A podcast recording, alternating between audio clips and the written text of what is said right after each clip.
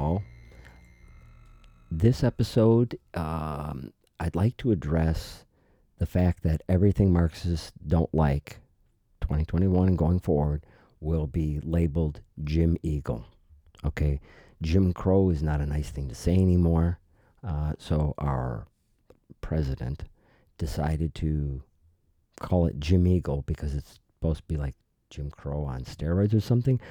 And I, I beg you, please, nobody tell him that the um, our national bird is an eagle because his ignorance is sort of cute, like watching me eat those crayons, kind of cute. Um, I'd like to talk about the Georgia voting laws changes that are Jim Eagle, um, and bring up a particular incident that happened, uh, you know, at the, uh, at the White House when the Fox News correspondent uh, Peter Doocy tried to ask Jen Psaki. Uh, some he, you know, he he used a gotcha, but what they ended up doing was she was ready for that with fake facts and really crappy talking points. But that doesn't stop places like HuffPost from um, making it into a bully attack, which we're not supposed to do, and it's all lies and stuff. So it's kind of interesting. Let's get into some of the the, the details on that. Uh, HuffPost happened to say Doocy was aping a new conservative talking point that the new law in Georgia isn't that restrictive compared to voting laws in Colorado, since both states are uh, require ID to vote, and the Peach State offers 17 days of in-person voting, early voting, compared to 15 days in the Centennial State. Now, the Peach State, being Georgia, has two more days, but I guess when you're a liberal, 17 isn't enough and 15 is too many. But uh, some more pesky facts with pro- uh, problems with facts. Um, the, not only do they have that, but they also point out that you need more voter IDs or acceptable IDs because they pointed out to the quantity of, of valid IDs accepted and that there was only six IDs, they said, in in Georgia, and something like 17 or 16 or 11, 11 in Colorado. Unfortunately, what they meant, should have said, if they knew the truth, would be there are four types of IDs in Georgia and two more groups of IDs. So if you went through and went into those groups and did a little looking, you'd find that there's more. Now, more isn't better because if I walked in with a, um, say, a Black Panther membership card, photo ID, do you think they should take that? Or some kind of a Marxists of America card? Because uh, Colorado, being one of the recipients of many DACA children, as old as 48, uh, brought to this country against their own will as children, got to go to school. And Colorado does accept IDs from institutes of higher education, which those that doesn't confer voting rights really. But hey, let's just not even talk about that. Let's not even talk about that. So, um, we're generous as Americans, but um, and I've heard this said before a few times, and it seems to make more and more sense now, greater sense now generous Americans, we are paying for the rope with which they will hang us. Um, why does it? Ma- why does this matter? Even these things. Colorado is Major League Baseball's repayment for Colorado adequately fooling the people to enable election fraud. They're going to keep moving these election fraud things around, probably half a dozen to a dozen states. Um, the sanctity of voting only matters at the last second but it's super important because you know that's there.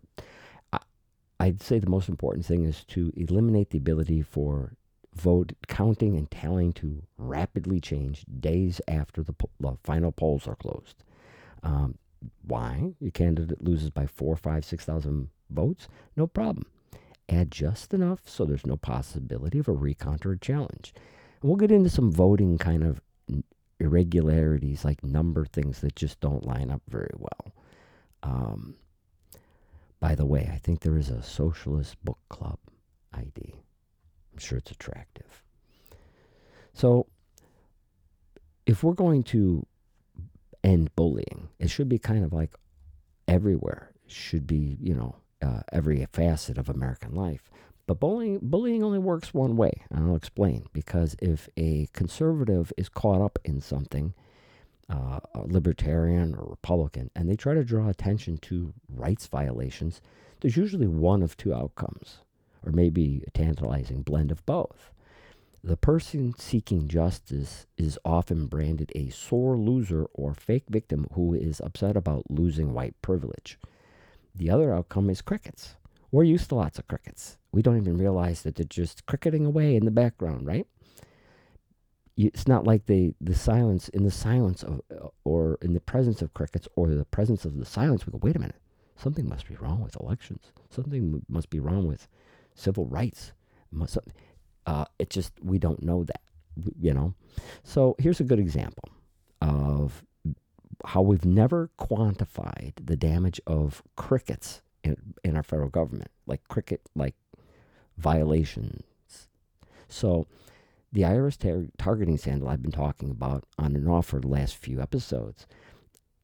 This event shows how cheaply you can alter the outcomes of elections. Now, the big mystery is never really heard anybody ask the question how did the IRS know which of the 400 plus tax exempt organizations to shut down in 2012? And there's, a, there's another little hint the FBI harassed the directors of those organizations, the, the most impactful ones, right? The ones who were uh, the, the organizations that were a threat because they were picking up so much momentum. So even after in 2017, of course, as you recall, there was a settlement made to all of those. Even if that the price tag on that thing was a billion dollars, that's minuscule. That's chump change. That's just how would you like to invest a billion dollars in something that have access to trillions? So that's nothing. Bus fare. So the criminal violators too. Here's the great part: they actually paid nothing, and the American people paid other American people. So, and it's also not particularly peculiar that the usurpation of federal power happens under Democrat administrations.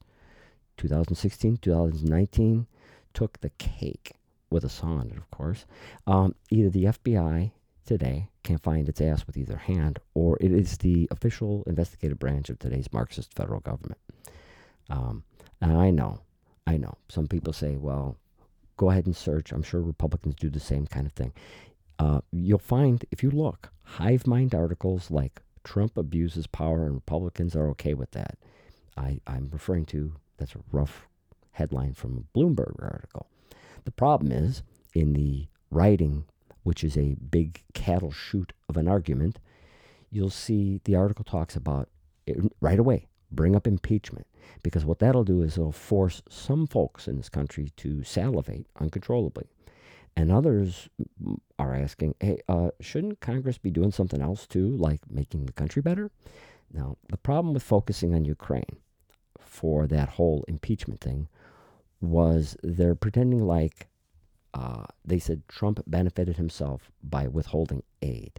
N- no, that's we we know that if you actually looked to see what was going on, that wasn't the case. Um, it completely ignores the timeline of corruption in Ukraine. Check it out for yourself. Ukraine was a great kickback scheme. Slosif Biden was in charge of that area, that region at the time. Obama had assigned it to him. So when he had an investigation with evidence uh, on Hunter and Associates and some other money missing things, money laundering. Uh, it, it, connects back to good old dad, of course. He had the man fired. Um, we should be asking for open investigations on things like this. Uh, even with just a small piece of evidence, just enough. And here's how ev- here's how investigations. Now I know this is novel. Investigations should go, should go until they find out there's really nothing there. Not hey, let's just keep one open for three years and keep leaking out lies. That's not a good investigation. But I guess that's what the FBI and DOJ like now. So, as Americans, we should either care about corruption or ignore it because it costs money to uh, uncover it. Is it worth what we're spending to uncover it? And I think that's what Democrats do, what Marxists do.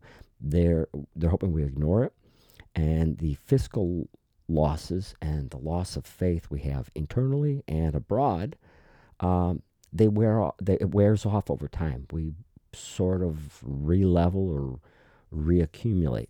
Um, and here's the secret: it we we do recover, but any party willing to weaponize this type of kickback, fraud, corruption, um, any party that does that should be fought tooth and nail. And also, uh, a party guilty of this acquires an ill begotten war chest. So, the war chest that we're talking about um, is what empowers them to be able to make fake projections of power and favorability. And it's very easy to accomplish then. The kind because the kind of money we're talking about is enough to keep American media eager to spew garbage for an entire election cycle. And here's one of my greater fears about elections going forward. We focus on the national a lot. And I guess when you just have a thick pad of hundreds of executive orders just ready to be flung out like like bills in a in a in a pimp music video. I guess that's great. But some people don't really want that. So if the full court press is on federalization of voting, eh, and it is in this new bill for the people or whatever, um, the federal government will have total control. Why wouldn't it just secure and simplify the entire process by issuing a federal ID for voting or adding a field to every other government level ID that designates voting status, voting right? Um, because illegals can vote in local elections. And, but it makes sense so that they don't want that because it really isn't fair for you or I to be able to raise and educate children as we see fit even if you're like a fourth, fifth generation family farmer, because refugees' needs are more important than yours. So, um, and sometimes it doesn't take very many to flip a rural county because your farm shouldn't belong to you anyways, it belongs to them or something. I don't know. Uh, local leaders can make their dreams come true. Um, let's see what else we can. Oh, here's a good one. Here we go. Here we go. When you say some folks hated Trump, the media harps in with more than half of the country. And here's why they'd be wrong. Here's some interesting things, and these are the numbers that just don't jive that I was referring to before. In 2020, Donald Trump won 30% more of the Latino vote than he did in 2016. People don't seem to realize how significant that is. Nobody seems to also have noticed that sleeper states like Illinois had nearly 800,000 more votes than any previous election cycle, including bro- both of Obama's, right? Things were flat. They made a big deal out of, oh, unprecedented support and blah, blah, blah. No, the numbers don't say that. And I know somebody might say, well, gee, there are more folks voting in Illinois, better turnout and such. Not really. Uh, legal voter folks have been leaving Illinois at a rate between 90 and 120,000 per year. And there were nearly, like I said, more than three quarters of a million more. Boom, 2020, just there right? Population is going down in Illinois, but that massive exodus of skilled and educated labor, labor has been obscured by the number of resettled refugees, poor people, or what do you want to call them? The downtrodden. Uh, combine these these things together with the Latino swing and the vote count anomaly.